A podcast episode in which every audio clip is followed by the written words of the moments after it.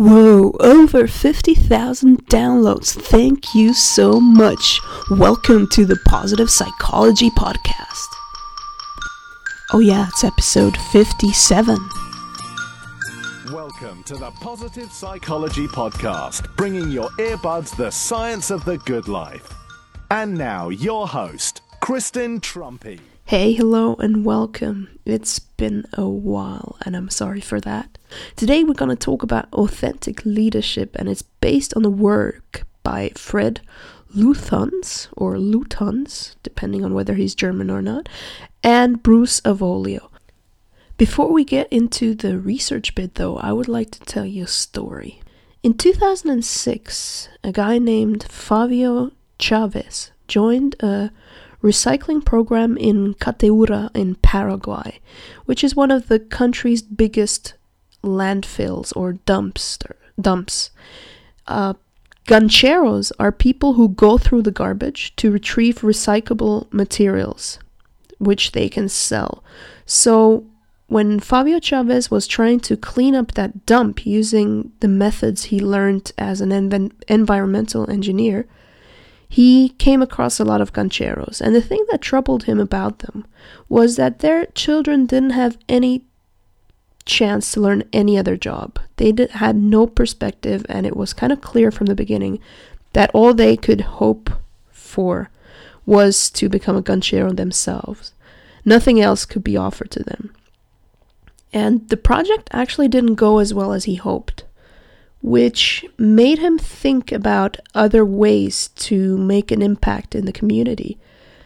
And Favio Chavez had this idea to start offering free music classes because he had been playing some instruments before himself and he knew how transformational the practice of music can be.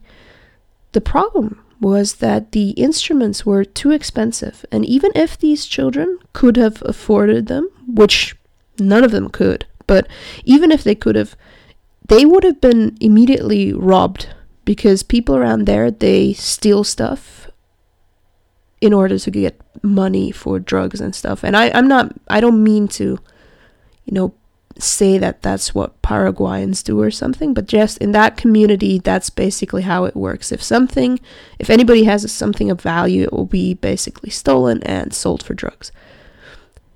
Enter Nicolas Gomez, who picked up carpeting skills before working as a ganchero himself. So, Nicolas, who is called Cola, and um, Favio, they start talking about this and they come up with the idea to try to build a violin from the materials found in the landfill. They use oil tin cans, forks, bottle caps, and whatever else they could find.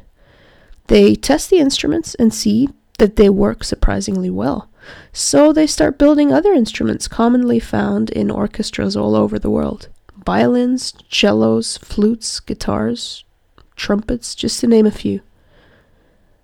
Without a proper room to practice, they sometimes have to practice outside, very close to the garbage dump, actually. And at first, it's hard because while some parents are enthusiastic and see the potential that music lessons can offer their children, other parents can barely be tracked down because they can't afford to live with their kids and they need the parents' permission to teach them music. So things are a bit complicated when they start out, but they they get going, they practice regularly, and after a few months, maybe even a year or two, they get their first chance to play locally. So they do this and they they are called the recycled orchestra, which is kind of cool. And they practice more and more and more. They start getting even better and getting more gigs. And eventually sometime someone makes a video of them and puts it on YouTube. And things explode from there. They had their first they then go on to have their first international event in Brazil and for those kids, it was the first time that they could leave Cateura, their country, Paraguay. That it was the first time that they sat in a plane, and it was the first time in all of their lives that they could see the ocean. Things that chances are, if you've listened to this podcast, you have done all of these things. leave your country, sat on an airplane, been to the been to the ocean. But these kids, they didn't have any of that. They end up being so successful that they can tour the world and they end up playing alongside metal band Megadeth, which I didn't know because I don't know anything about metal. It's a bit too loud for me. And Metallica, which I do know about, even though same there. This did not happen because it was someone's job to make it happen. That's the important part of the story. It happened because several people decided to be leaders without being told to be leaders, without having any formal authority to be leaders. It starts, of course, with Favio Chavez, who started it all, but also with the carpenter. He could have just been quiet, you know, he could have kept his carpenting skills to himself, and nobody would have been any the wiser. And same with the kids who were the first kids in that community to ever learn an instrument. Because that's not just a beautiful thing, it's a beautiful thing, but it's also challenging. And I'm sure they had some issues, maybe even at home with their parents and things like that. So all of them took it upon themselves to be leaders.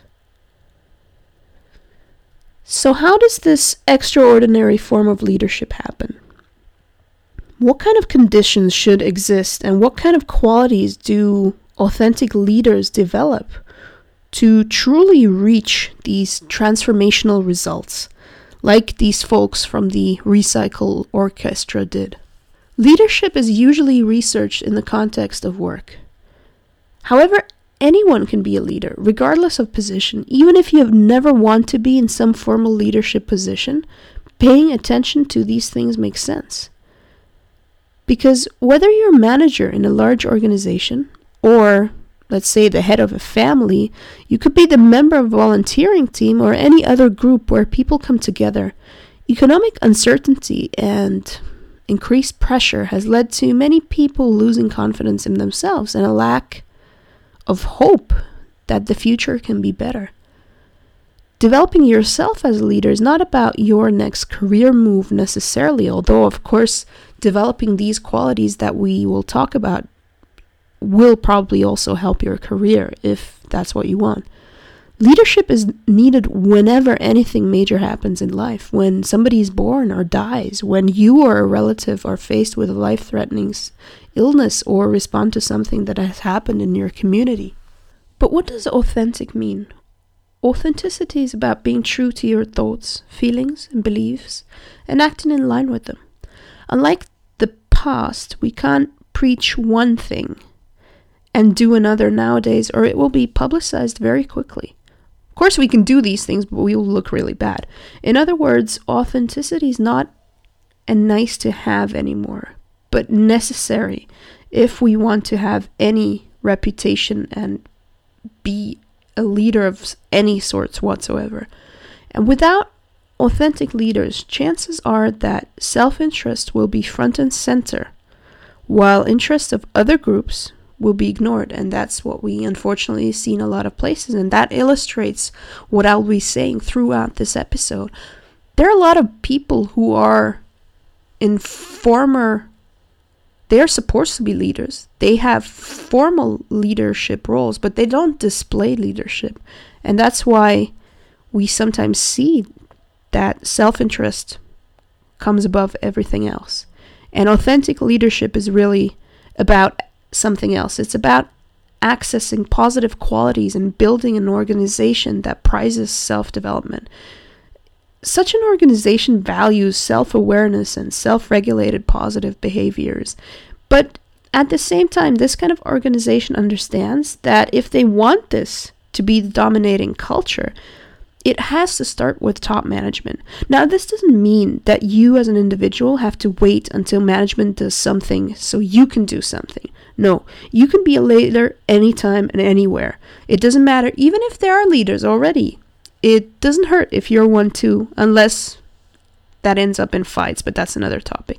However, top management needs to get on board if they themselves want to spread transformational leadership in the company.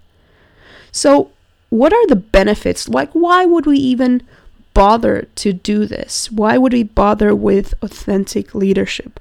Well, high hope bosses have higher performing teams.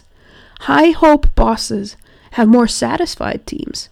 Authentic leaders have lower employee turnover. And in a time when every dollar counts, I think it's really super strange that people don't take into account how much it costs to hire new people, to train them if they are trained at all, and then to see them go and replace them and start the thing all over again. It's so expensive to do that, yet we usually do just that. And that's a huge money waster that usually doesn't happen that often if authentic leaders are in charge. The employees of op- optimistic leaders work harder. They're happier, more motivated, and authentic leaders help their team to make more challenging plans. They help them to remain persistent when things get tough. And because optimistic leaders see problems as temporary instead of durable, they're more upbeat and lively in general. What are the qualities? If you think, like, yes, I want to become a, an authentic leader, what are the qualities that you should display? Well, confidence, optimism, hope, resilience, transparency, future orientation, moral and ethical behavior, huge focus on developing others to become leaders as well.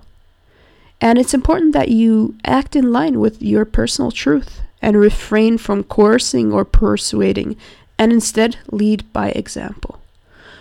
All of these qualities are important. However, I would like to emphasize two of them confidence and resilience. Confidence means that someone is sure that her motivation, intelligence, and behavior is sufficient to get a specific task done.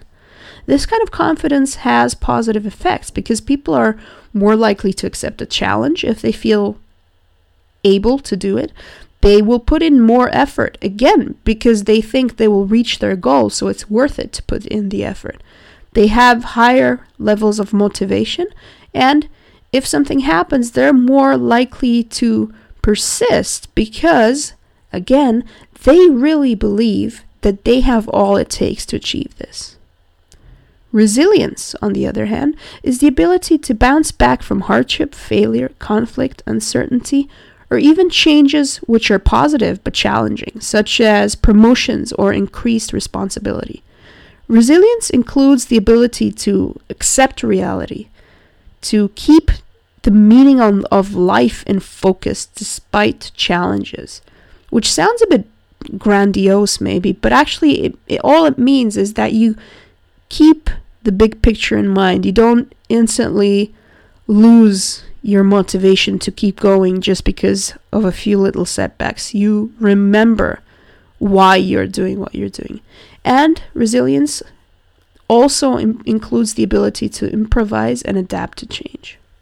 If you would like to develop resilience, you can do this by preventing and reducing certain risks and stressors, increasing positive resources, improving the quality of existing positive resources, which means that let's say you have a lot of good connections. But by improving the quality, you would make those connections really great. You would really invest a lot of time and energy to make good quality connections into, to turn good quality connections into high quality connections. And resilience can also be developed by including helpful coping mechanisms in existing processes. And this is really important because the first point, preventing and reducing risks and stressors, that's never enough. If you do only that, you would basically just run away. And that's not resilience, that's just cowardice. No company will always have these kind of experiences happening to them, right? Well, there are two things to say here. Leaders don't necessarily have to develop these qualities in the exact place where they're needed. So, if the workplace is a hostile place, you can still develop certain qualities which are needed as a leader outside of the context of work. And number two, with the right mindset and training, even negative events can be used to spur positive development. This interest, I mean, it's really central through, it shines through the whole authentic leadership literature, is this interest and concern for others. And this can be cultivated in interesting ways, and this underlines what I just said before that we don't necessarily have to develop the qualities that we need in the context that we need them. So, what do I mean by this? An interest and concern for others can be cultivated by changing careers voluntarily. So, if you decide, for example, that you want to do something completely different, chances are you will experience a very different reality in a, in a new job. And that might make you think about others a bit more. It can also be as simple as taking up a new and different project or meeting someone who challenges your world view. It could also mean that you experience completely different cultures, let's say through travel, and working with new people who introduce you to novel direction that you want to take at work. And sometimes even just reading a book can really have an impact on your philosophy about how life or business should work. Now, how does an authentic leader lead? Remember, this can be anywhere from the office to your family. An authentic leader understands where he comes from himself, what how his experiences or her experiences have shaped him or her, and this leads to deeper self-awareness, which is really important. Authentic leaders are able to be guided and act in line with their values because the vision and the goals are more important than pure self interest. If there is no self awareness, you don't know which values to turn to. And that's why self awareness is important. Authentic leaders ensure that their values and actions match, and if there's a gap, they attempt to fix it. So they don't just talk about things which should be done, but they actually do them themselves over and over and over again.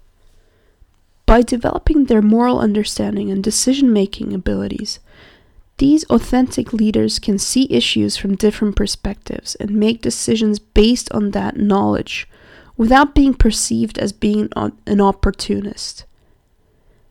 A leader needs to understand that more is at stake than simply the sum of everything that people want. Instead, it's always about the long term development of relationships and skills. So that means that even if, let's say, your whole team they want something, and in general, you might really genuinely want to help them get that, but sometimes they might not be seeing something that's important in the long term. And in that case, the leader needs to be able to make the right decision. Authentic leaders prioritize values, which in turn prioritize the people this leader serves. If you're the leader of your family, this means you emphasize values which ensure that your family does well. Furthermore, authentic leaders know their vulnerable spots and discuss them with others to ensure that they nevertheless take the right direction and make the right decisions. And this is not about being dumb. This is not about going to the very person who has tried to undermine you and you know win promotions over you and stuff and share with them your vulnerabilities. It's not about being dumb that way. It means that you're simply comfortable to share these vulnerabilities with someone who has your best interest at heart and is able to think about how this could influence your decisions and point out to you in case they feel you're heading in the wrong direction. Sometimes the team faces some risky situation or some uncertainty, and in these cases, authentic leaders always go first. And they go first while displaying hope, resilience, and optimism.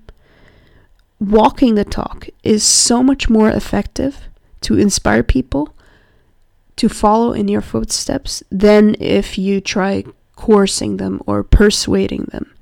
Those things usually don't work, and if they work, it's only for the short term. authentic leaders develop other people's leadership skills. So it's not just an afterthought, like, oh yeah, after all the daily business is done, we can see if we can send you to one or two courses a year. No. It really means that authentic leaders take the development of their people as equally important at, as whatever task is at hand. Now, not all of these points that I made might be applicable to you if you want to become a leader or become a better leader. However, I hope, regardless of the context that you are operating in, that this episode has helped to spark a few ideas and possible action items. Now, I would like to thank you guys for lo- loyally downloading episodes despite me going off schedule in the last couple of weeks. I don't want to make any promises. I sincerely want to get back to the weekly rhythm, but at this moment, I don't feel make, comfortable making promises. But I can assure you that I still love this podcast as much as I always have. So this is really not going anywhere. It's just I have to balance certain things out. Let's put it that way. Secondly, I would like to read a review that Mohammed made on Stitcher, and this was already in September, but unfortunately, I only saw it a few a couple of weeks later, and in the last episodes, I didn't think of it. So in the last one with Nathaniel Boyle, I forgot about it. So Mohammed says, This is one of my favorite shows. Kristen is talented in simplifying science. It is clear that she loves what she is doing and putting much effort into always talking fluently and very well choosing her words. My only complaint is that the audio quality is not doing your voice any justice. That said, I've heard other personal podcasts that suffered from much worse audio problems that made them unhearable. This is not the case here at all. I just love to hear your voice in a higher quality bit rate. I believe you did very well introducing the newly emerging positive psychology to the masses, and I wish you continuous success. Thank you very much, Mohammed. I hope you're still listening. I think you're a bit of an expert because I have no idea what a bit rate is. I do think a new microphone is in the cards for next year, for 2016. However, I'm a bit shy about it because the thing is, I don't want to just get a microphone and then find out that it doesn't work.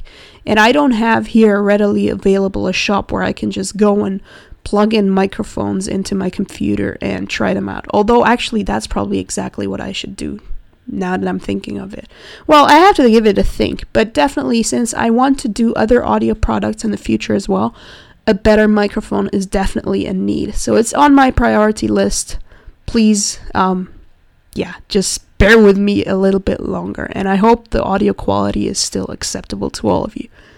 Okay, so take care and have a wonderful week. Bye bye.